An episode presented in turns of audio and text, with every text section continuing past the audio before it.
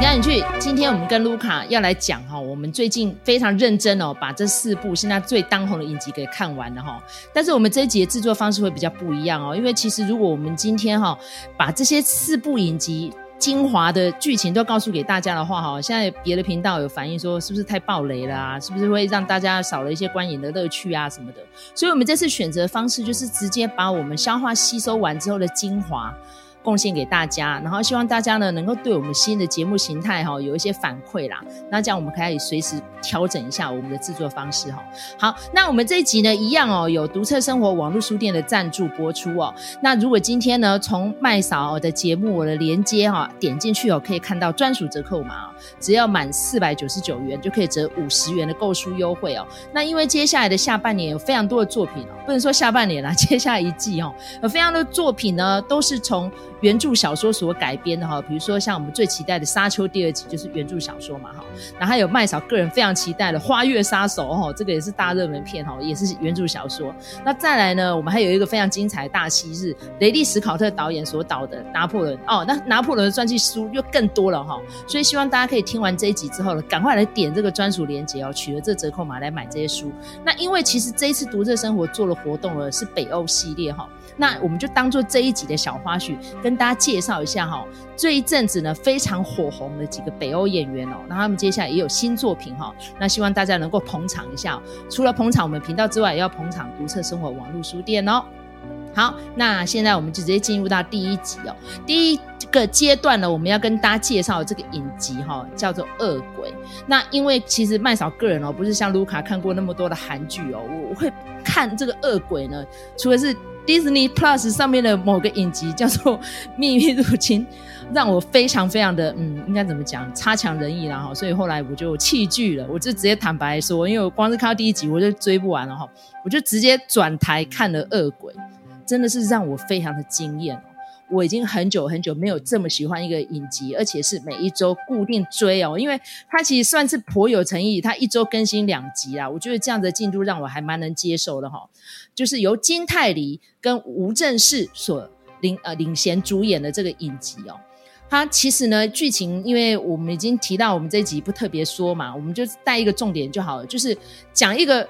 灭鬼的故事，但这个鬼呢，就是跟人的欲望呢有紧密的结合。然后这个结合的程度到怎样呢？就是说你顺我昌，逆我亡啊。但是这个恶鬼呢，它的背后的诞生故事又非常的悲催哈，就是在讲韩国一个贫穷的乡下，然后就跟随了一个。无良的巫师跟他背后的财阀，用非常残忍的方式哈，牺牲了一对姐妹，然后呢，就为了要成就这个财阀的庞大的家业。然后这个财阀的后代呢，就是由吴正式所饰演的这个民俗系的教授。那这个教授为什么会介入这个案件？除了他们家族的财力来源哦，让他非常的质疑之外，就是他的母亲也。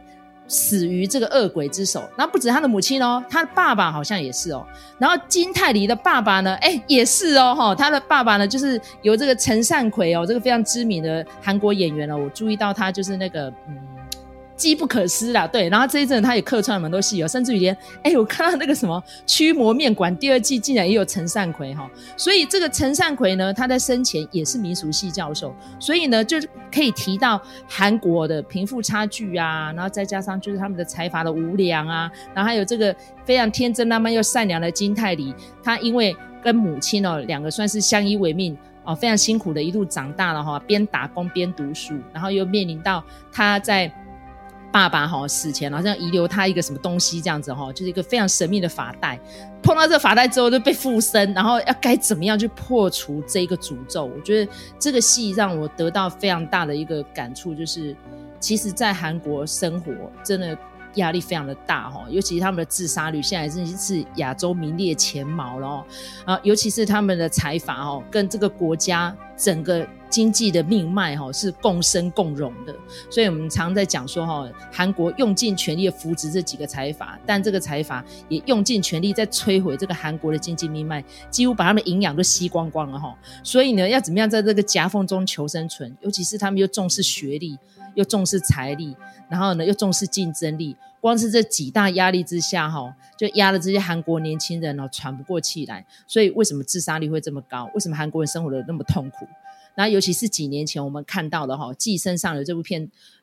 拿到那么多大奖的肯定之后，韩国的经济情况有改善吗？并没有。尤其前一阵子因为极端气候嘛，淹大水，然后又可以看到非常多的那种半削居的人不幸殒命哦。那尤其是你看，像之前我们也有看到那个韩国前一阵子不是才刚发生那个人踩人事件嘛，对不对？那个我觉得那个事情基本上是不是更加的凸显他们韩国的体制，就是他们的整个机构之间的连线问题发生了非常大的秀逗。好，你看像是大水要淹过那个隧道，竟然那个讯息传递这么慢。那公车基本上听说要驶进去之前，已经有非常多的讯息在传哦。那时候水已经淹了很高了，什么什么，竟然都没有人及时去拦阻，然后就活生生溺死那么多人。那接下来极端气候不止在韩国，在世界各国都会发生。那这样的悲剧是还要再发生几次呢？所以我在看这个恶鬼的时候，除了是被这个剧情给吸引，尤其是非常多的画面，真的是吓坏人哦。像麦嫂个人对恐怖片算是接受度还算高的人，但是我对于血腥画面就没有像卢卡那么高哦，所以我经常是会被吓到。尤其是到最后结局的时候，因为我们就这一集就直接说了，希望是看过人再来讨论。最后结局的时候，真的是让我几乎要泪流满面。我已经很少会为了一个戏感动到想哭，尤其是看到女主角的抉择，然后她这种。不被厄运所摧毁，然后最后的还力抗这个恶鬼，然后还有这个恶鬼，因为他本身已经够可怜了，他那么悲催，他希望借由这个女主角身体还魂，可是他有没有办法达成？所以他那个两方角力真的是哇，真是让我要崩溃出来齁。然后尤其是因为女主角的爸爸有遗传给他一个恶疾，就是他的眼睛可能会到他呃大概。嗯，三十几岁中年的时候会瞎掉，所以那时候他爸就是怕瞎掉，所以他才跟那个恶鬼做交易嘛。但是女主角她并没有屈服在这边哦，所以我看到非常多的频道很欣赏这样的结尾。但是其实这样结尾哦，因为他这个影集只有八集嘛，很多人就哎不是十二集，sorry，很多人都觉得说你这根本就欲言又止啊，这女主角会何去何从什么的。但是我觉得收的还不错哈，虽然它不是传统的十六集，但是我觉得。每个人本来就是要背着自己的伤痛活下去啊！难道提早结束生命就是一个好的选择吗？你看，像那个恶鬼，它里面有一句经典的对白，他说：“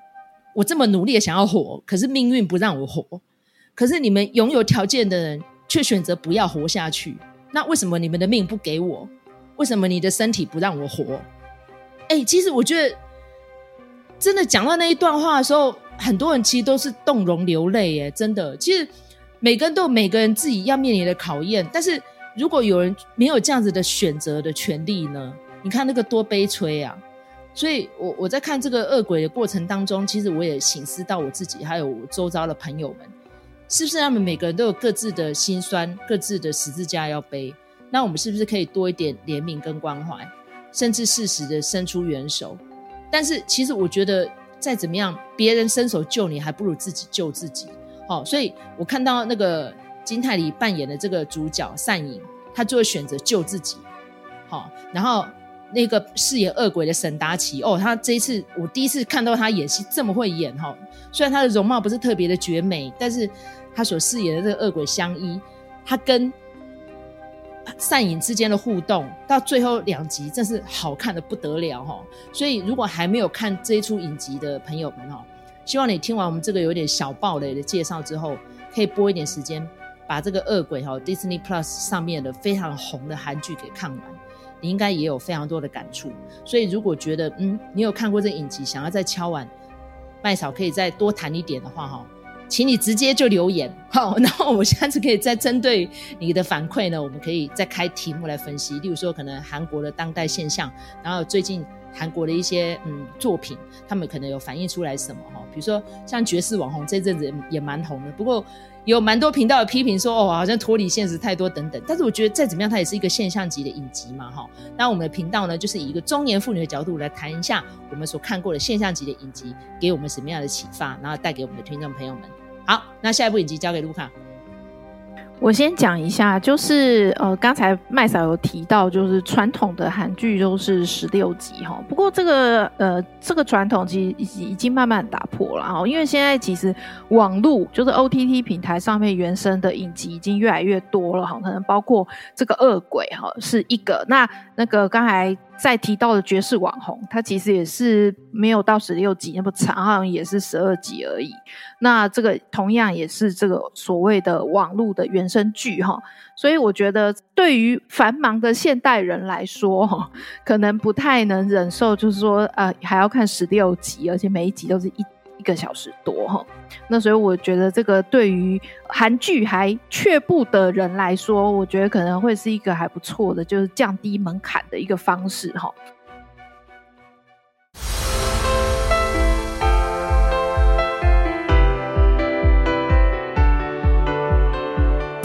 那接下来要讲的这个呢，哈，就是。给人很少的负担的，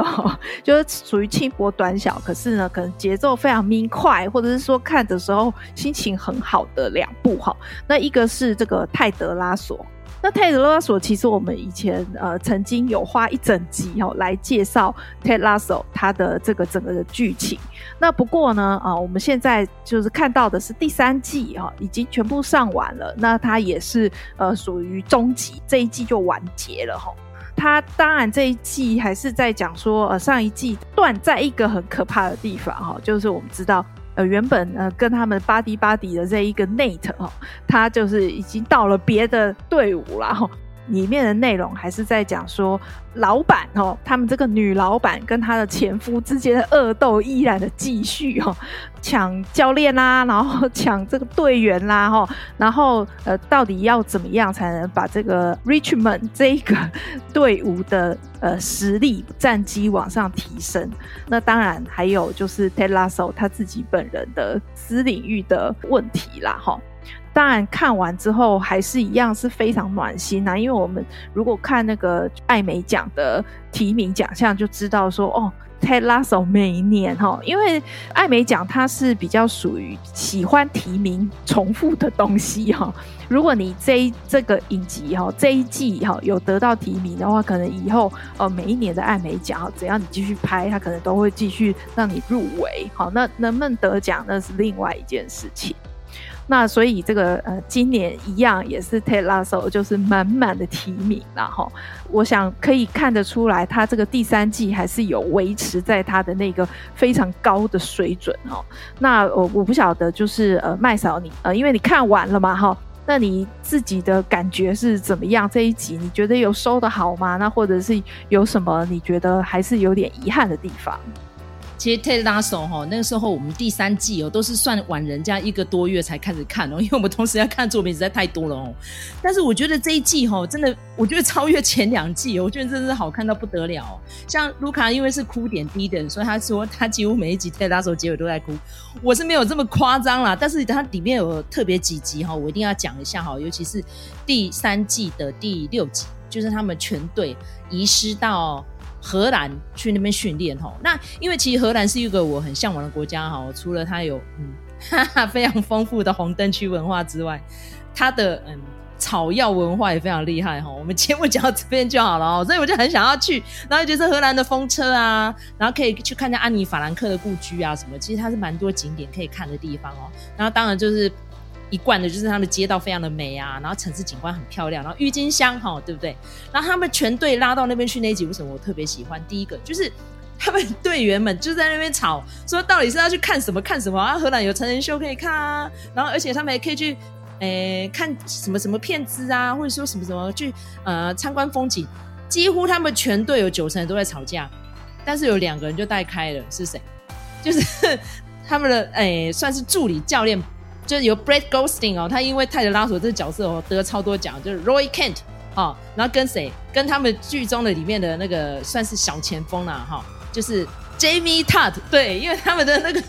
他他他们就是有对呼，就 Jamie 到嘟嘟嘟嘟，然后所以他每次只要一出现这个他们的加油声音对呼，我就想啊，他叫 Jamie Tutt 对，很可爱。他们两个人呢，其实那个时候就是要励志哦，就是要。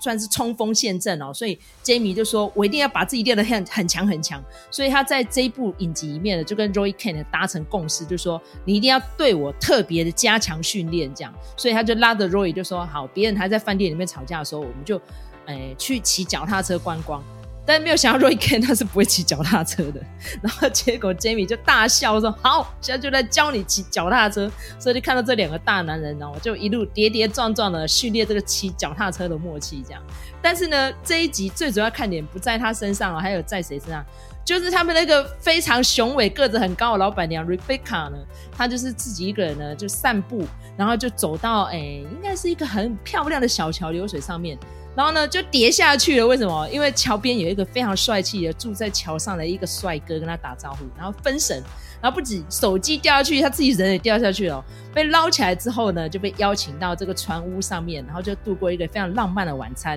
然后有一个小小的邂逅跟暧昧这样。然后最后呢，就是经过了一晚，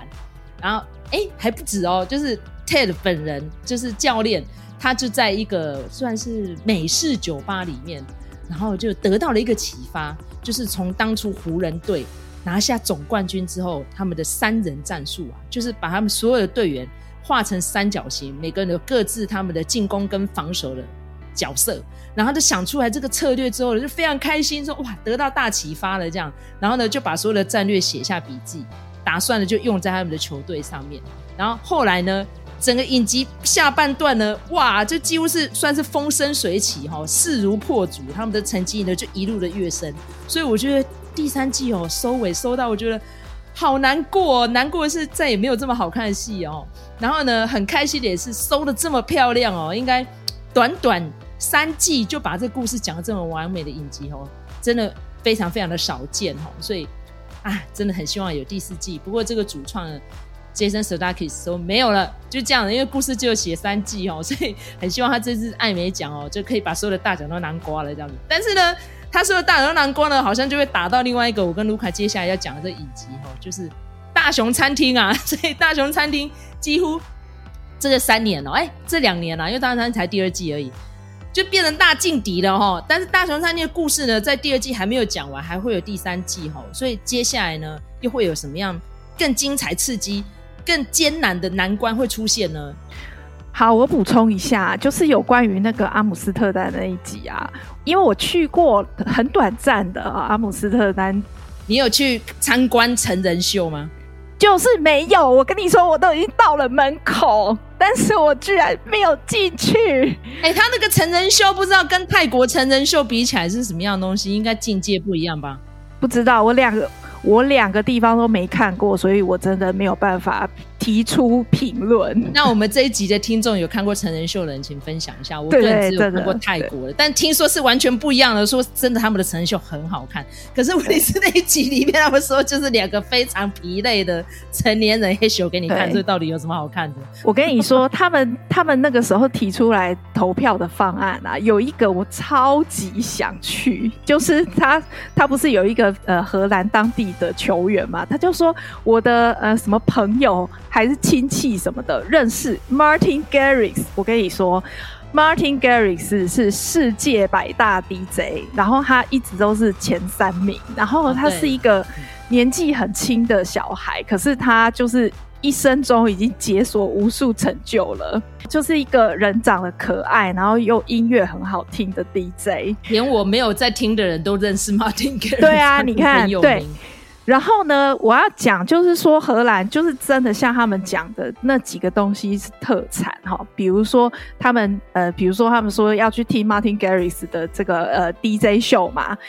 那荷兰的 DJ 是非常非常多，而且呢，荷兰他们自己有他们自己的音乐节，就是就是电音节，然后那个都是全球电音的盛会，因为他们光是百大 DJ 好几个都是他们那边出生的人，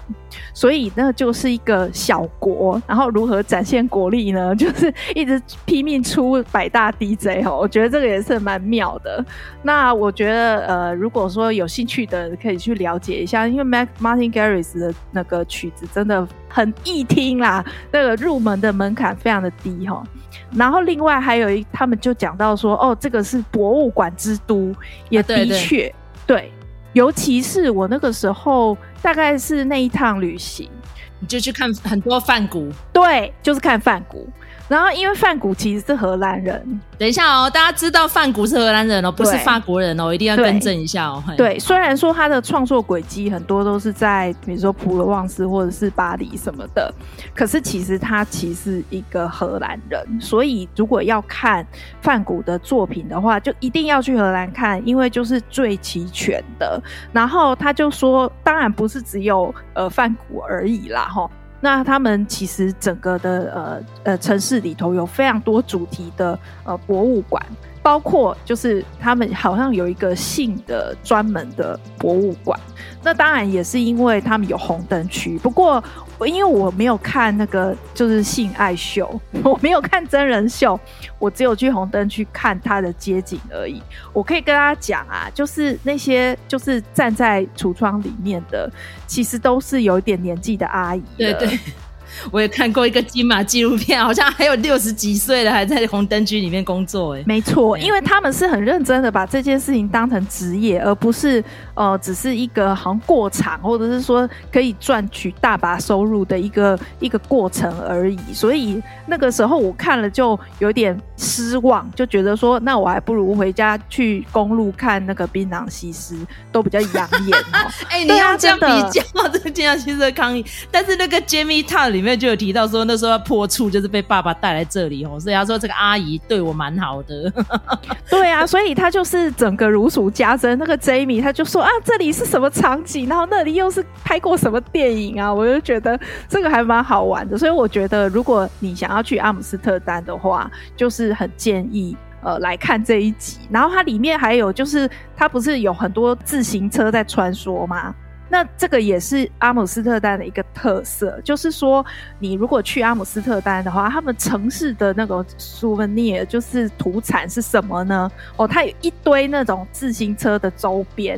因为它就是一个以自行车为主要交通工具的城市。那我们其实还蛮想当然尔的，荷兰有很多地方都是填出来的，所以他们的地算是比较平一点。哦，所以可能是因为这样子，用自行车就是一个很方便又很环保的交通工具，所以他们是从很久以前就开始推呃自行车的这件事情。所以它大概有几个特色嘛，哈，就是自行车，然后博物馆，然后我们刚才讲的就是红灯区，然后还有一个当然就是大麻，哈。你你直接把大麻说出来，我就说草药料理耶。对呀，啊，就是，可是其实我觉得这个没有什么好不讲的，因为现在其实呃合法化的国家已经越来越多了。对啊，感谢泰国。哎，对对对，那但是其实大家可以去回头去看，就是说为什么荷兰他当初一开始就要。呃，做合法化的这件事情，它其实背后有很深的用意。当初荷兰他们呃把大麻合法化的这件事情，其实是希望哈，因为这些毒品哈很多都是化学制成的，所以那个要翻新是非常快的。所以他们会有一个制度是叫做 Safe House，就是说呢，你在街上拿到的任何最新的毒品，都请拿来 Safe House，有人会帮你检验里面的成分。避免你就是说不知道剂量或者是什么的，所以其实他们是有这样子一个生意在背后的。那其实你实际上到阿姆斯特丹去吃大麻这件事情，其实也是有严格规定的，就是说你只能呃在那个当地的咖啡馆好去做，就是现场的现点，好那个。限制你的范围在那边。如果你要外带的话，它就是只能剂量非常低的，然后而且有限制量才可以外带。那这样跟泰国一样，因为泰国现在也是这样，就是你可以在便利店买到大麻饮料，但是那个就非常非常的轻。但如果你要吃比较重的，你就要在店里面吃。我觉得可能世界上很多国家都会参考呃荷兰这样子的制度啦，所以我觉得。我觉得其实他们对于毒品的概念是很好的，就是说这件事情是流动的，所以并不是说我要禁止一个、两个、三个、四个，是看他出多少毒品我就禁多少毒品，而是跟着这个毒品一起去成长。就是说我随时可以掌握最新的，他们现在又推出什么样子的成分来置换的这件事情。所以我觉得这个是一个还蛮有趣的啦，就是说让大家可以知道一下它背后这样子的一个用意。那也很推荐大家去阿姆斯特丹玩哦，那个那个城市其实不大，所以呃，这这排排个一两天，其实我觉得就还蛮够的这样子。好，那如果要深入讲阿姆斯特丹，可能还要再开一集哈。但是这一集的尾声呢，它是用我非常喜欢的雷鬼之神 Bob Marley 的一个知名的歌曲，叫《Three Little Birds》。那很多人都说，哎、欸，它里面不是有 Don't worry, don't Sing？其实那首歌叫《Three Little Birds》，三只小鸟。为什么？那就是因为那个时候 Bob Marley 呢，他有三个配唱的小女孩。然后被 Marty 呢昵称为我的三只小鸟，这样，所以他说他每次只要登台表演前，就说我的三只小鸟在哪里？这样，所以呢，他说小鸟在他的台阶前面唱的这个非常 sweet melody，就是 Don't worry about the thing 这样子，Every little thing。Gonna be alright，然后所以他用这个结尾我超喜欢，而且最后全队在巴士上面就把它唱完了，这样好可爱，好可爱哦哈！所以如果你没有时间呢，把这个 Ted Lasso 的第三季全部看完的话，这直攻这个第六集，你绝对不会失望的，很棒哈。好，那现在终于要讲大熊餐厅了，因为我跟卢卡当年呢在讲大熊餐厅的时候，不知道这个影集这么厉害哦，一开始只是觉得就是开个餐厅嘛，无所谓。哇靠，这个真是峰回路转，而且暗潮汹涌哈。然后在第二季里面又跑出了非常多厉害的演员在里面客串哦，哇，真是看到我们瞳孔都放大了哈。好，一样这一集给卢卡来分享。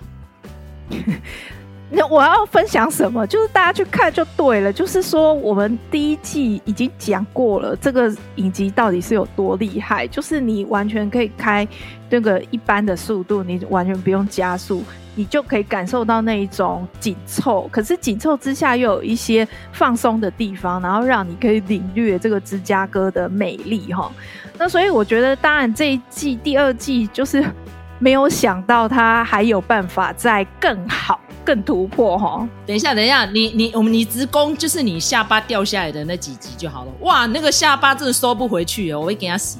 没有，我觉得这一季的重头戏应该就是圣诞夜的那一集吧？对啊，就是那个。我觉得那集真的是哇，哦，好可怕，翻来覆去，吓死我！那我觉得我们既然要爆梗，就直接讲那那一集在讲什么好了。那也是当初大推你一定要直攻那一集。对，他其实又是一个回溯嘛，因为我们都知道说这个主厨啊，这个这个卡门，他其实背负了很多他家族的那个哈，就是一些伤痛。那我们可能之前比较不太知道，那就是借着一些闪回的集数可以看到说，哎呦，他跟这个哥哥的关系到底是怎么样的哈。然后呢，这一季呢，就是有一个圣诞节的这一集，然后呢，就是你就可以看到他们那种。意大利裔家庭的那种攀亲带故啦，我就觉得说哇，这个很很非常大家庭哦。然后就是呃什么表姐表妹啊，然后什么呃那个哪里不认识的朋友啊，然后又是什么邻居什么的，然后大家就揪在一起。其实我 我为了那个地方啊看了好几次，我就想说，我想弄清楚这些人之间的关系到底是什么。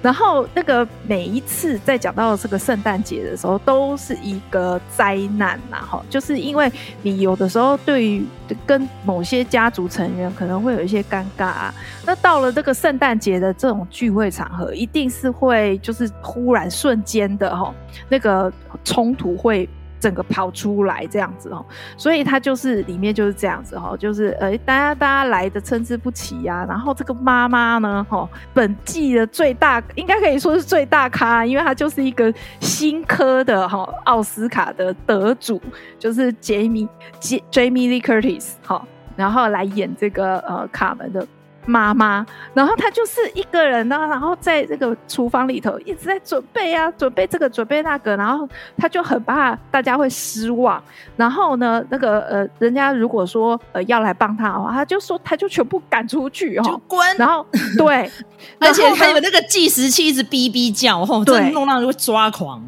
对。然后我觉得，其实那个就是一个呃厨房的那种高压场的再现嘛，因为我们看这个影集，它其实都一直在讲这件事情，就是厨房是一个多么可怕的事情。然后一分一秒啊、呃，他们有一个呃标题嘛，哈，就是每一秒钟都要算数啊，哈，就是都要都要呃有用处，让它有用处，所以呢都不可以浪费的哈。那这个它就是。呃，就是复制那样子的一个情境，然后这个妈妈呢，我觉得其实她蛮没有道理，她就是一直叫那些人滚出去，但是呢，又在那边讲说，我一个人好，然后又弄这些东西，哦，准备东准备西的，那就是希望大家可以过一个完美的圣诞节，然后呢，都没有人可以了解我。可是我想说，而且他是越讲越激烈，说你们这群王八蛋啊，没心肝，你们这些混账东西什么哦，这口无遮拦到一整。而且如果如果人家提供说。哦，这个要帮忙了，他就说，你是哪只眼睛看到我需要帮忙？哦，你那个为什么要说什么？我还问我说还好吗？你你是不是是不是觉得我很很糟什么的？然后我就觉得说他整个都很矛盾，而且他更变态是他边做菜还边喝酒，然后一直酗酒，然后一直干譙，然后嘴巴不会停哎。我觉得其实他那一那一集整个的就是要告诉你说，其实这个家。里面每一个人心里都不太健康，都有病。我觉得他是要这样子。对，反正我觉得那个那个 fuck 兄弟，他们为什么叫 fuck 这样？啊、他们两个最正常，而且，而且他们两个还穿一样的衣服。我想说这是在干什么？就是你们是要来表演双簧还是什么东西？他是来缓和的。如果没有那 fuck 兄弟这一集就太紧绷了啦。对啊，然后那个麦嫂，你要不要继续讲？还有哪些很厉害的大牌演员来串场？其实这一集哈，我觉得要讲，我们觉得就可以再另外开单元，真的是真的，不仅是很可怕，而且里面每个人都戏都好满好满哦。然后最后的收尾呢，就是这个阿木整个大崩溃。其实，在前面已经有很多崩溃点了，因为大家知道，其实这个大熊餐厅为什么会创立，就是那个 Mikey 哦，就是这个主角卡米的大哥哦，我觉得 Jon Bernthal 也演得超好的。然后他其实，在里面的有有非常非常多的 niche，就是他已经快要崩溃了，就是除了他家族之外，还有他自己个人的一些生涯发展，然后又嗑药嗑很重嘛，所以他最后就整个 snap 就。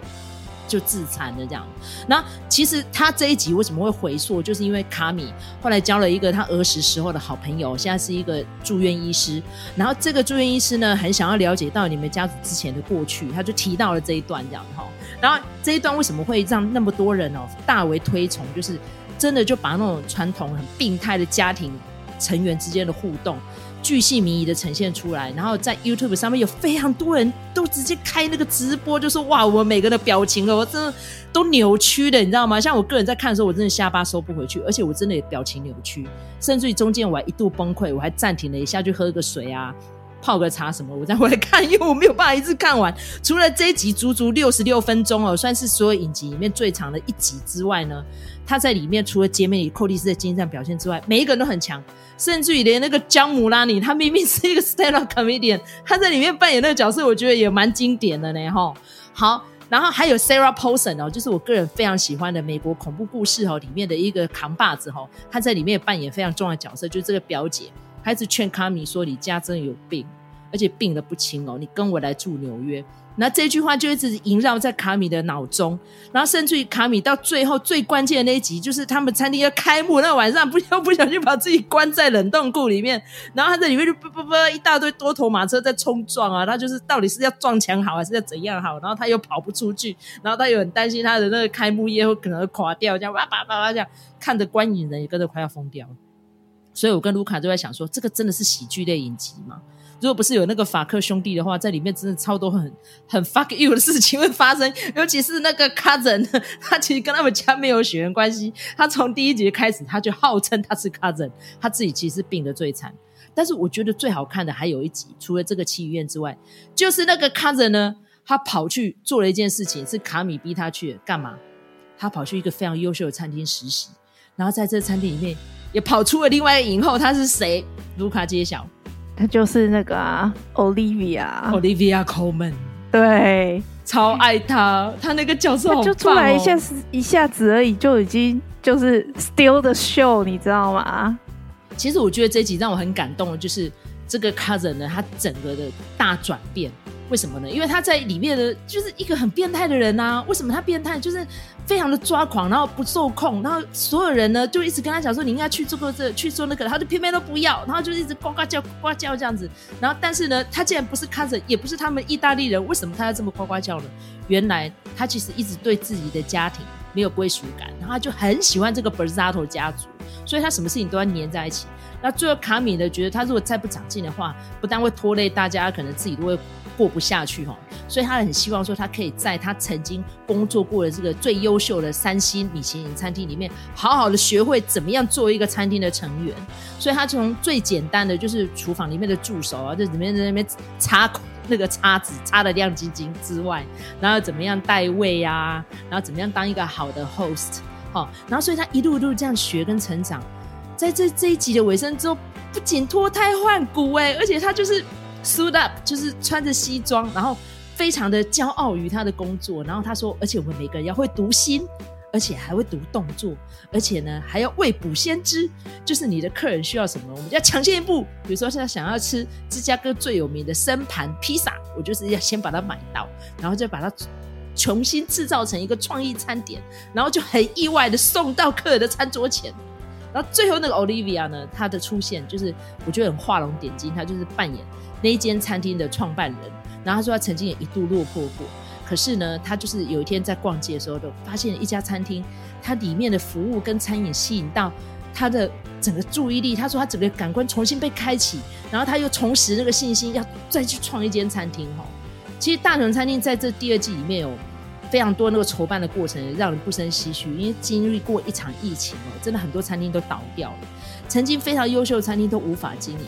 尤其是我上个礼拜有看到一个新闻，就是连那个撒盐哥的那个牛排餐厅也倒了。不过我们不提撒盐哥啦，因为他真是个很受争议的人物哈。所以你要去想想看，连优秀的餐厅都撑不下去，竟然还可以支撑到现在哈，就是因为。这个主厨 Olivia Colman 所扮演的角色，他说小到连那一个削蘑菇的动作都要这么仔细哦，而且他说我们一定要精心推出，就是我们打从心里面自己都会佩服、自己都会赞叹的餐点给客人，这就是我们今天就是宾至如归的感觉，一定要每一天谨记在心。然后不仅这一集，还有一集也是让我非常的感动哦，就是他们的甜点主厨。哎、欸，他是跑去哪里？丹麦哈，因为我们上集有提到说很爱骑脚踏的国家嘛，就是他有一个丹麦哈，跑去那边 做实习哦，怎么学做甜点？我觉得那集也很好看的。卢卡，你个人喜欢那集吗？我当然喜欢呐、啊，因为我最喜欢的就是这个做甜点的师傅啊，而且又有帅哥嘛，对不对？只是另外一个另外一个客串的演员叫什么？威尔普尔特。其实我觉得威尔普尔特他真的。转变很大哦，因为这一阵子我们又重新看的那个《星际异攻队》第三集嘛，因为他上架了 Disney Plus，哇，在里面真是帅的不得了。虽然他扮演这亚当术士的角色不多，可是他整个练起来，然后整个气质，哇，真的是脱胎换骨。尤其他这一次扮演的这个。哎，甜点名厨哦，他那个神情，然后他那个指导要怎么样去做一个非常精致的甜点，然后有分享到他的在英国的成长过程，然后在以前因为不学好调皮捣蛋，然后最后就是身为一个厨师的骄傲跟专业，然后再加上因为他说他有一次在工作的时候，他那时候臭屁的不得了，不可一世，觉得自己很强，来了一个比他强一百倍的人之后，他说原来天外有人啊，所以他说我就努力的跟上他就好了，再也不用臭屁自己超强。哇，那集也给我好多的启发哎，卢卡内。对啊，那而且那一集就是又有提到北欧嘛，哥本哈根嘛，然后那那个我觉得还蛮好笑的，就是说大家一讲到那个高级料理，就一定会讲到那一家饭店，就是 Noma。我觉得它已经变成全世界最有名的一家餐厅了哈。那所以我就觉得，我看到那个 Noma，我就觉得好笑。而且像那个刚才讲到那个眉毛哥，那个是麦兆菊的绰号。如果不是因为我们认识这个演员的话，你就会觉得说，哎、他是不是真的是厨师？哈，我觉得他们就是那些小细节都做得很好，然后很很不马虎，所以我就觉得说，哎、我很喜欢。然后而且我觉得这个甜点师傅啊，这个 Marcus 啊，他真的是虽然说就是是一个。很大个子的黑人，可是啊，他心思真的非常细腻。那个，你看他最后就是试菜的那天晚上，他做的那一些甜点，就会觉得说哇，他真的把每一个人都厨房里面的每一个人都放在心上，哎，我就觉得说哇，他真的是很暖心，好喜欢他，而且我真的眼泪掉下来，因为他其中有一道甜点就取名叫 Michael，哎，对啊，真的，真是眼泪喷出来，嗯。好，我觉得大熊餐厅里面好看的影集真的太多了。我看到非常多的国外的一些影迷哦，他说看到最后一集之后就觉得哇，好期待，超敲碗第三季。他说 It's the the beginning 啊，the ending of the beginning。对，因为其实最后一集才是那间餐厅正式开幕，但开幕之后势必还有很多的问题哦，尤其是。杰米里·寇蒂斯这个阿布哦，他有偷偷跑回来哦。他说他当然有受邀了，可是他说他太难过，实在太太 ashamed。他说他丢脸到不敢进去哦。他说他怕又砸毁一切。哇，那段是让我非常的感动啊。他的女婿都已经跑到门口要邀他了，就是不要进去哎，很 touching 的一个影集，真的。像现在看完已经好几天了，但是我还是深受感动，真的很大推，在 Disney Plus 上面哦，非常有呃多人大推崇哦，而且我就看到每一集的 rating 几乎都满分十分呢，真的好看到不得了哦，所以这有。Jimmy Aaron White 所带领的哦的这个大熊餐厅，在第三季会发生什么样的事情呢？嗯，好，很期待哦，尤其是这一次艾美奖哦，大熊餐厅跟我们前面讲的 taylor 都提名了非常多项，而且它是不是同一 category，几乎他们全员推出都得都提名哦，所以到时候奖落谁家呢？一定势必竞争非常的激烈哈。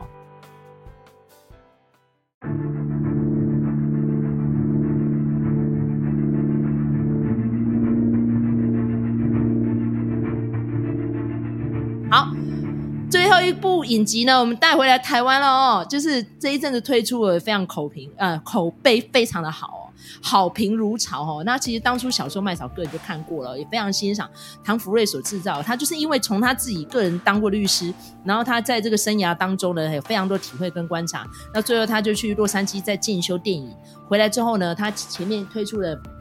童话世界呢，已经非常的成功了哈。那这一次呢，直接就把他心目中最理想，可以把它推出成影集故事才会讲比较完整的八尺门的辩护人，把它直接搬上荧幕哈。然后卢卡是先看过，还非常大推。那麦嫂紧接着看完之后，我觉得也非常多的重点哦。但是这一集呢，我们还是一样哈，就是我们不全部都报，我们就是讲里面我们学习到了什么哈。那麦嫂，我个人学习到就是，其实呢，这影集有把非常多的真实事件呢做一个大融大融合跟大杂烩哈。那第一个就是汤医生案，那因为汤医生案是当年麦嫂在读研究所的时候，我们有特别拿出来做研究哈。除了是因为那个时候还有死刑，而且有被执行哈，那再加上就是因为原住民跟汉人之间哦种种的隔阂哈，然后再加上有一些不谅解啊，还有我们的犯案动机之类的哈，这些虽然有列入考量，可是因为它是灭门惨案嘛。然后整个犯案过程太过于残忍哈，所以最后呢，汤医生还被判了死刑哦。但是呢，其实后来也引发了非常多的讨论热潮，就说我们其实都没有同理心，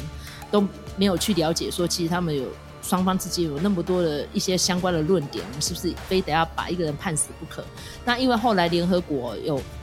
比如说有一些公民政治权利公约啊之类的，然后再加上如果这个人呢本身他可能未成年，或者他有一些精神障碍，不应该被执行死刑，这一些的论点呢，在台湾当然已经执行的非常的久，所以很多人在骂说现在不敢法官不敢判死，法务部长也不敢签死，所以几乎在台湾呢，好像犯下重罪都不会死了，这样是不是这个样子呢？好像势必也是这样，那会不会有改变一天？我觉得。很难，因为这个趋势大概不可逆了哈。所以我们在看这个八尺门辩护人的时候，一样是个灭门血案，但是他把故事呢转变了一下哈，就是角色有点有点对调哈。那个死者呢是原住民，但是行凶的呢是印尼渔工。那这个印尼渔工呢，因为他算是出身比较悲惨一点哦，他是从爪哇。那边过来的，那大家知道印尼呢，因为非常多的岛屿嘛，所以有的岛屿基本上可能他们的经济条件或者是他们的知识水准会比较低一点，所以那时候来工作的时候，他其实连身份证件哦都是假的。好，那他来这边打工之后，他其实的工作都跟不上，所以船长非常的讨厌他，所以不仅对他有做凌虐哦，甚至于他就连一直接手指头都被截断了吼。不仅这个船长呢非常的无良，船上的大副哦也是原住民阿美族哈。其实阿美族现在跑船的人呢好像不太多了啦。但是因为我个人对原住民族也不是特别的了解，所以我看到非常多人在评论这个戏为什么会好看，就是把一些时下哦大家要关注的重点，比如说原住民族的权利，还有渔工的权利，再加上台湾的呃其实一些捕鱼的。一些行动跟法规哈，其实都是有待加强，尤其是国际上哦，对台湾渔船哦，嗯，有一些洗鱼啊，或甚至于说有一些超量猎捕，甚至于对于哦，比如说像是鱼翅的滥杀滥捕哈，就是我觉得那个真的非常的残忍，因为我个人看了蛮多纪录片的，就是不仅不能够捕杀，你还要把鲨鱼捞上来，然后只割除那个鱼翅，就把。整条鱼丢回去，那势必死嘛。然后再偷偷把鱼翅藏起来，那晒干。他说，反正是捕杀有罪啊，卖没有罪啊。所以你到现在还是可以看到，嗯，有一些店还是会有在卖晒干的鱼翅，把它当珍馐在卖啊。因为就是论斤论两，非常的贵啊。所以杀头生意有人做嘛，对不对？哈。然后再加上那个观察员。他们的处境跟待遇，那甚至于呢，还有一些不明死亡的尸体都找不到的事情，到现在破案可能几率也很渺茫了哈。种种的问题，那再加上底面这个法务部长是废死的哈，他是不是在影射某一个前任的法务部长？但是呢，我觉得他那个情节是让我比较难以接受啦，因为他说至少死一人可以拯救后面的人不会被判死，是这样吗？你可以做这样的抉择吗？你你可以这样滥权吗？那甚至于因为他在里面有影射说哦，他跟某个总招有婚外情，你是在影射谁？我就觉得看得很可怕，毛骨悚然哦。那尤其是废死这件事情呢，不仅是整个制度面的问题，还有舆论也是要列入非常大的考量哈。一个这么残忍的事件发生的时候，当然很多人就喊说，我就是反对废死啊，就一定要有死刑在啊，严刑峻法之下才不会有这些恶行啊。可是现在台湾已经几乎没有死刑了，为什么还是会有这些恶行？尤其这一两年，可能疫情的关系，大家比较冷静，没有了。但是前几年呢，不仅有很残忍的凶杀案，甚至还有分尸案的层出不穷，那时候好几起啊。所以郑捷之后，那么多死刑犯都还待执行，那他们何去何从？这是不是也都是问题呢？好，那这一阵被炒得最凶的就是华山那个案子嘛，好，那个也是分尸案，那是极度残忍。那最后他也是没有被判死啊。哦，更不用讲之前还有谢依涵，他一次杀掉两个人，也没有被判死啊。那那个算不算恶性重大呢？好，后面陆陆续续还有那个杀小魔案的那几个，是不是手段也很残忍？所以我觉得用这样的影集，他抛出那么多问题，那我觉得唐福瑞他应该是有点在偷渡，他自己其实是反对死刑的啦。我我我个人是这样猜测，因为我不认识他哈。但是我觉得里面其实抛砖引玉讲了蛮多事情，我觉得都还可以再延伸讨论哦。好，那因为卢卡个人非常喜欢这个影集啦，那我今天只是举几个小小的点，就是。还是要跟大家强调一下，那个罪叫过失致死，哈，不是过失杀人哦，杀人就是要故意，好，所以致死就致他死亡，就是你当初呢，基本上你前面你并不是用杀人的犯意去做的，那可能你只是为了要伤害他，但是后来就产生了死亡的结果，所以那里都是过失犯做出发的，OK，好，我们这边做一个小更正，好，卢卡。好，我我可以稍微补充一下，就是呃，有关于台湾远洋渔业的一些问题啦。那我觉得在这个呃戏里头，它其实讲的最多的，应该就是大家可以直接去看，呃，它里面有一段是那个呃船老板。好，就是杨烈饰演的那个，他应该可以算是大魔王吧？吼，那他他那一段其实讲的非常的完整，就是说台湾的远洋渔业哈，到底面临到哪些问题？现在台湾应该远洋渔业应该是有世界前三名，可是呢，哈，就是我们其实很可怜，就是一方面我们不是国家，所以呢，杨烈那个角色他也有讲，他就说我们只能叫做 fishing entity 哈。国际上面哦，对于这个远洋捕捞有很多的限制，那他就会觉得说，哎，这个非常不合理啊！吼，捞到很多鱼，这个是我们的本事啊！哈，那你们为什么要这样子处处的限制？那其中有一个呢，就是叫做 IUU，哈，它就是说非法瞒报及无管制捕鱼，哈，那这个呢，就是台湾一度。是上了这个 IUU 的黄牌，就是欧盟那个时候给我们一个黄牌。那如果我们不改善的话，就要直接给红牌，然后我们的渔获就没有办法进口到欧盟哈。那还好，就是说我们应该是在二零一九年的时候解除了这个状况，所以当然我们现在就是还是还蛮厉害的，就是远洋渔业的这个部分。讲到移工的结构哈，渔工的结构问题的话哈，就是说早期因为这个跑船其实是还蛮蛮真的是很辛苦啦哈。那所以就变成说呢，就是比较多的原住民哈是从事这样子的一个比较粗重的工作，而且你想想看，就是他们那个远洋渔船啊，一出海就是在海上待那么久哦，苦闷劳动。甚至就是说，它有一些法律的三不管地带，所以很多的事情都会发生。像这个呃戏里头的这个八尺门的这一个聚落就是这样子，它等于是说，它这个聚落是以阿美族为主，那他们呢，就是好像把它当成是阿美族，呃，就是原住民的出路呢，就是只有那几种哈，所以呢，就其中一个就是跑船，跑船呢，它当然就是白浪哈，就是汉人在压迫他们。那可是后来呢，因为有了外籍呃移工的这件事情，所以就会变成说呢，这些阿美族以前的呃被汉人欺压的人，哈，现在可能就是当了船长，但是他们可能不太能当船老大，哈，船老板。那他们当了船长之后呢，也变成管理阶级，那就欺压这些哈 那个呃外籍的渔工啊，哈，所以呃他是这样子的一个。结构哈，就是层层的剥削，在里头就是童宝居，他也在跟他本来要去的一家法律事务所的那个老板，他们就在讲嘛，他就说呢，呃，他们在钓鱼的时候会用青鱼当饵，哈，然后呢，青鱼就是很便宜的鱼。但是呢，它可以钓到很多的鮪鱼哈，所以呢，他就说以小鱼换大鱼，用便宜的鱼来钓这个很名贵的黑鮪鱼，这种事情谁不做？哦，大家当然都是要参与卡这么这么 CP 值这么高的事情。那到最后这件事情就变成是一个譬喻。这样子的一个弱弱相残的呃生态呢，它是不是跟海洋的这个食物链也是一样的呢？哈，哦，大鱼吃小鱼，哦，然后这样子一直呃串联下去，然后呃，比如说汉人压迫原住民，然后原住民又压迫外籍渔工，好，那是不是有这样子的一个情况发生呢？那我觉得其实呃，如果大家仔细去查。就知道说，虽然说他是以汤英生这个案子为例，但是其实台湾的远洋渔业出过很多问题啦哈。我觉得唐福瑞他也是没在怕，他就是把这些东西都把它写进这个八尺门的辩护人里头。所以我觉得，呃，当然你你它有点像懒人包啦，就是说你在相对放松的一个状况底下，哈，在同宝居跟这个替代役他们两个这样子在那边一搭一唱啊，互相损啊的这个状况底下啊，你就可以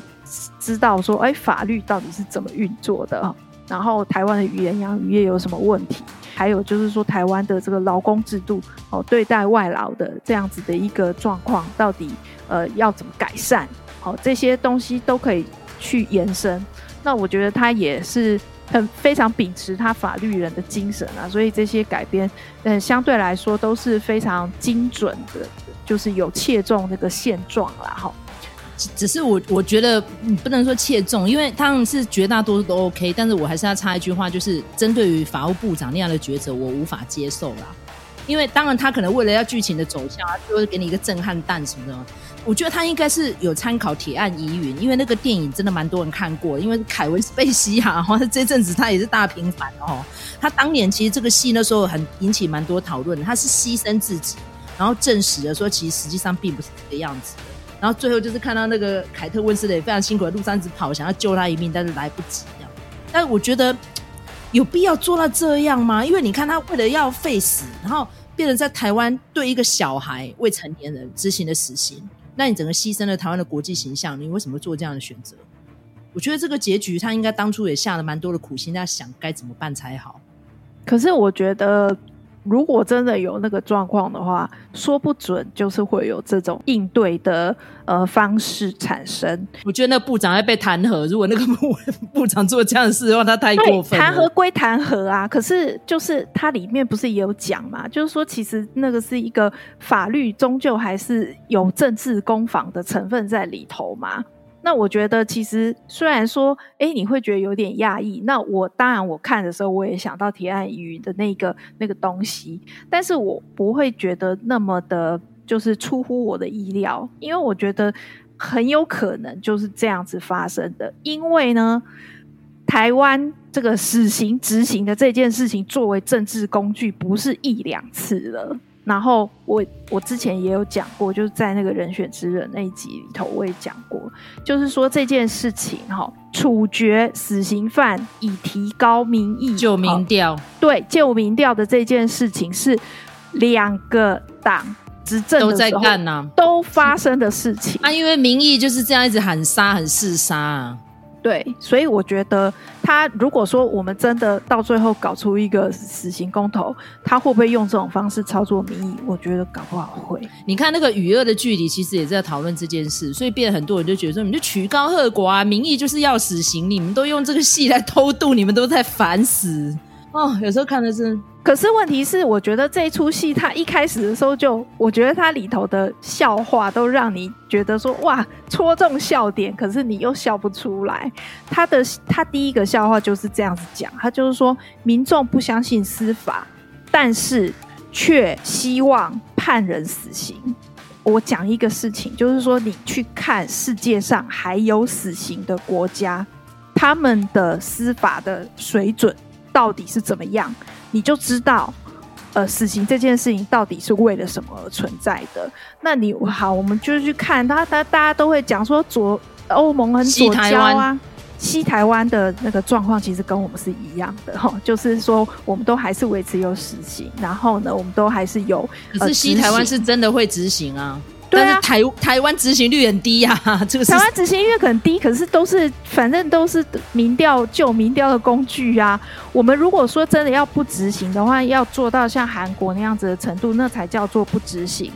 就是连日本，其实他们这几年有都是有陆续处决，而且他们是用绞刑，他们还不是像我们是用枪决，他们是用绞刑。所以我觉得。即使是东亚这几个哦，就是儒教影响的国家之下，它还是有一些程度上面的差别。那我们就要讲，就是说大家都觉得说欧盟呃很左交啊，然后就是欧盟叫我们不可以有死刑啊，什么有的没的。可是他们的司法是不是水准比较高？就大家比较相信司法，然后这样子的国家，那他们觉得说不应该用死刑。来处决人民，以我自己粗略的观察，就是还保有死刑的国家，哈，尤其是像中国，他就是他会用死刑当成是威吓的工具啊，他动不动就判你死刑啊。那像这次李明哲回来，他也讲啊，就是说李靖宇那个时候一切的救援，都是希望他可以符合他们自己的法律。他就是连执法的这件事情都没有办法做好了，但是他不放弃死刑，因为他需要把人处死的理由，然后那些人非常有可能都是政治犯，或者是他想处理的人，所以死刑其实只是一个工具，就是在中国这个国家，我们不要讲其他国家，至少在中国这个国家，它是这样子的被使用的。呃，John Oliver 他也讲过嘛，哈，就是那个 推销台湾的那个 John Oliver，他也在节目里头有讲过嘛，他就说，哎，我们来听听废除死刑跟还有保有死刑的国家有哪些。然后呢，一讲到中国的时候，还保有死刑的国家的时候，他就说，任何的名单哦，只要跟中国是同一个名单上面的，都不会有好事，就这样子啊。好，然后唐福。还有蛮多点哈，我觉得跟现实上面哈有没有差距哈，这个我们自己行内人自己了解啦哈。比如说，大家可以坐在麻将桌上面就可以决定这案子派给谁。我觉得这个当然是我们私底下算是乡野奇谈在说啦，但是他直接把它演出来，我觉得可能会有很多业内人士会干掉吧。而且法务部长直接跳下去去管这个案子怎么分，这其实跟体制都不太合。案子要怎么分，不是法务部长在决定的，是检察长。所以我觉得，好吧，你要这样子演，能怎么说？就只能说是鬼故事吧，是有点夸张啊。然后尤其是那个连连，他应该只是庭长而已，他竟然权力可以大到这样，然后可以去影响他的儿子，是不是可以干涉？一一定要这样吗？我觉得可能事实上不会那么夸张，但是你也必须考量，就是说他们的那种学长制。那当然会有，但是问题是，我觉得那是鬼故事啊，我只能这样讲嘛。你不能不说没有鬼啊，只是因为你还没有看过鬼。那有人就看到鬼的时候，就把那个鬼演给你看呐、啊。那要信不信？那就是我只能说，业内人士可能会有一些声浪啊。就像是《与恶的距离》，就是说，怎么会那个律师袍上面别的是日本辩护士的徽章？就是有被眼尖的人看到了、啊。所以我就说，好，那其实这个影集里面还有蛮多可以讨论的点啦。其实大家可以去看一下报道者，他一系列针对远洋渔业，然后还有还有一些观察员，然后甚至于一些陋陋习，然后一些违法的事迹哦，大家可以去看一下。我真的个人非常推崇报道者这一系列，真是做的非常的好，很完善啊。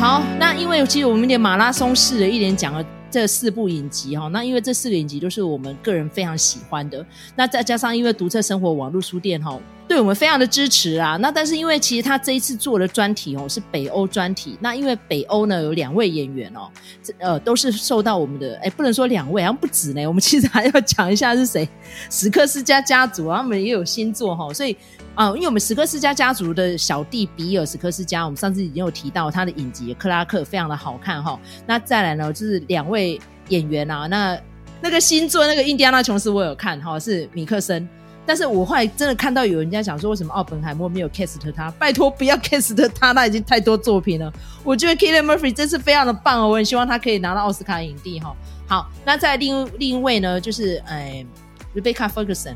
他接下来是要演什么《沙丘二》？好，你个人期待《沙丘二》吗？我当然期待呀、啊。哎，我很怕他没有《沙丘三》呢，因为势必二不会讲到完。但是以现在这样子的影艺生态。会不会到时候没有人要投资啊？我有点担心。拍几部就我们就看几部啊。我觉得影迷最大的责任就是去看嘛。对啊，能不能拍得出来，这个我们都我们都很难讲啊。不知道会不会延后上映呢？应该不会吧，因为这个罢工不知道什么时候落幕。不知道，我就有点难呢。对啊，你看连艾美奖的都延后了，可能很多东西就全部都要 delay。因为像沙丘这么大的戏，你还不让大家宣传？还是说他们会有点让步，就是宣传归宣传，那制作还是 postpone，但这样不太公平呢、欸。这样的演演员还是有赚，但是会让编剧更惨，因为他们现在就是有在讲说有一些例外嘛，就不晓得他们例外的那个到底。到底标准在哪里啊？然后另外就是说，呃，比如说像好，我们就讲这个最近的巴本海默，就是如果演员没办法跑宣传的话，是不是有别的宣传方法，就让迷音去宣传？这也可能也是一个方法啊。当然，身为影迷还是希望说可以如期的看到啦。哦，我们 拜托我们等了那么久，然后沙丘一根本什么都没讲。沙丘二才刚开始，还有点情节好吗？拜托，一定要如期上映。还还是说他们不能在美国当地宣传，那可以来亚洲之类的？不知道，不知道。对啊，我我甚至有在，我甚至有在想说，你比如说像 Netflix 啊，他该不会之后就是说，干脆就让韩剧 take over 算了？就韩剧的演员没有罢工的问题呀、啊。那就可以一直拍啊！你美剧、欸、不止韩剧，那这这一阵子日剧，日剧不是还拍了一个什么僵尸的？哎、欸，日剧这一阵子好看的也蛮多的呢。对啊，是啊，是啊。我们如果那个、呃、有兴趣的话，也是可以再开一集啊。对啊，大家可以先敲完，想要先敲完留言，因为因为其实我觉得我们的节目哈可以比较灵活一点，因为其实有蛮多听众，我就说哎、欸，其实你们可以讲的更活络一点啊，不然好像就是你一句我一句，好像讲的 大家好像就在那边接力赛一样。好，所以。没有关系，因为我跟卢卡是非常多年的好朋友。那可能是因为制作上面环境的限制哦，所以其实我们是采行线上制作的。但是我觉得再怎么样哈，我们有好的议题、好的作品，还是希望我们的听众朋友们可以敲碗，让我们来谈哈。像这一阵子，我看到 Netflix 上面哦，一直有这个声浪在说，哎，你看像这些别的国家制作的。的电影啊，也蛮好看的，而且制作成本不会这么高啊，是不是？我们可以多 focus 在这些亚洲作品，或者是欧洲国家的。其实我最欣赏 Netflix 的就是它非常的包容，很多元。像我个人也很喜欢看它里面几个，比如说像一些单元，像是我这一阵就有看到说什么，哎，如何创造自己的邪教？因为我个人对邪教有那种迷思，我就是好喜欢研究邪教怎么产生的哈。然后再加上它有一些纪录片也非常好看的哈，所以我觉得嗯，加油吧，因为这个串流的趋势也不可逆了嘛，对不对？所以。你要怎么样顾全大家的智慧财产，然后还有大家的劳力贡献？我觉得这是一个非常深刻的议题，然后大家真的要仔细想一下，因为现在不解决是日后势必会变成一个非常大的浪潮，可能到时候也类似像 MeToo 事件这么无远佛界，影响广大，不一定。所以我觉得，请这些大老板们想一想。那当然，你们也会靠腰说，我这赚不到钱，我要分给你们多少？哎、拜托，我们你我都没有要求你公开你的所得资料，你现在靠腰，你没赚到钱。鬼才信！对，像比如说迪士尼，就说啊，其实上半年赔很多，赔很多是谁造成的？难道是我们观众造成的吗？我们也希望你能推出好看的戏呀、拍那么难看的东西不亏才怪！你还没有像我，还花了一个小时去看《秘密入侵》，到底直接 N 杀小，真是受不了！那已经不止难看了，那个真的是垃圾。我觉得为什么要推出？尤其是。好，因为我们这期竟然大爆梗了，竟然把一个这么重要复仇者联盟的成员，把它变成是史克鲁人入侵，我直接冲上，还我眼泪，气死我！尤其我觉得 Samuel Jackson 应该也很无奈啦，因为他已经到这一把年纪了，你叫他去接什么大片，应该也很难，他就只能演那个尼克福瑞，就要把他演成那个样子。哦，拜托漫威加油好吗？比如说，你看像 DC。DC 这阵子也是在做大改革嘛，可是我觉得他改革的有诚意呀、我觉得其实我们看那个芭比跟欧本海默这两出戏就可以知道，就是说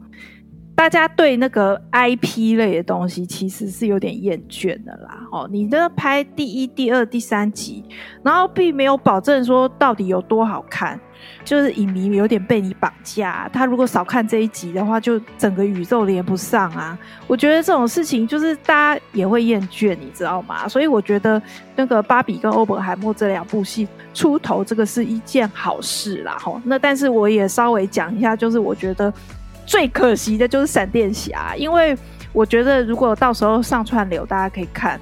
呃，虽然说他的呃他的 CG 一直被人家诟病嘛，然后就是做的很不好什么的。那但是我是接受呃，就是制作方的解释啦，他他觉得那是一个表达视觉扭曲的一个概念。那但是我要讲就是说，呃，我觉得闪电侠这部戏的文戏是很，很多人说很好看。你即使看串流，我觉得都不会影响到那种感动的程度啦。那但是我觉得他就是有点很可惜，因为他已经是 DC 的还没有重开之前的宇宙是最后一个了。那所以我觉得就很可惜，然后那当然也有一些别的因素啦。我觉得有一个因素就是大家对于这种呃超音类的东西有点厌倦了。其实我觉得它里头的致敬其实做的比蜘蛛人还要好。哦，不是那个动画版的，是真人版的蜘蛛人，都还要好。那我觉得也是有点可惜。那但是到时候上串流的话，我也还蛮推荐大家去看的。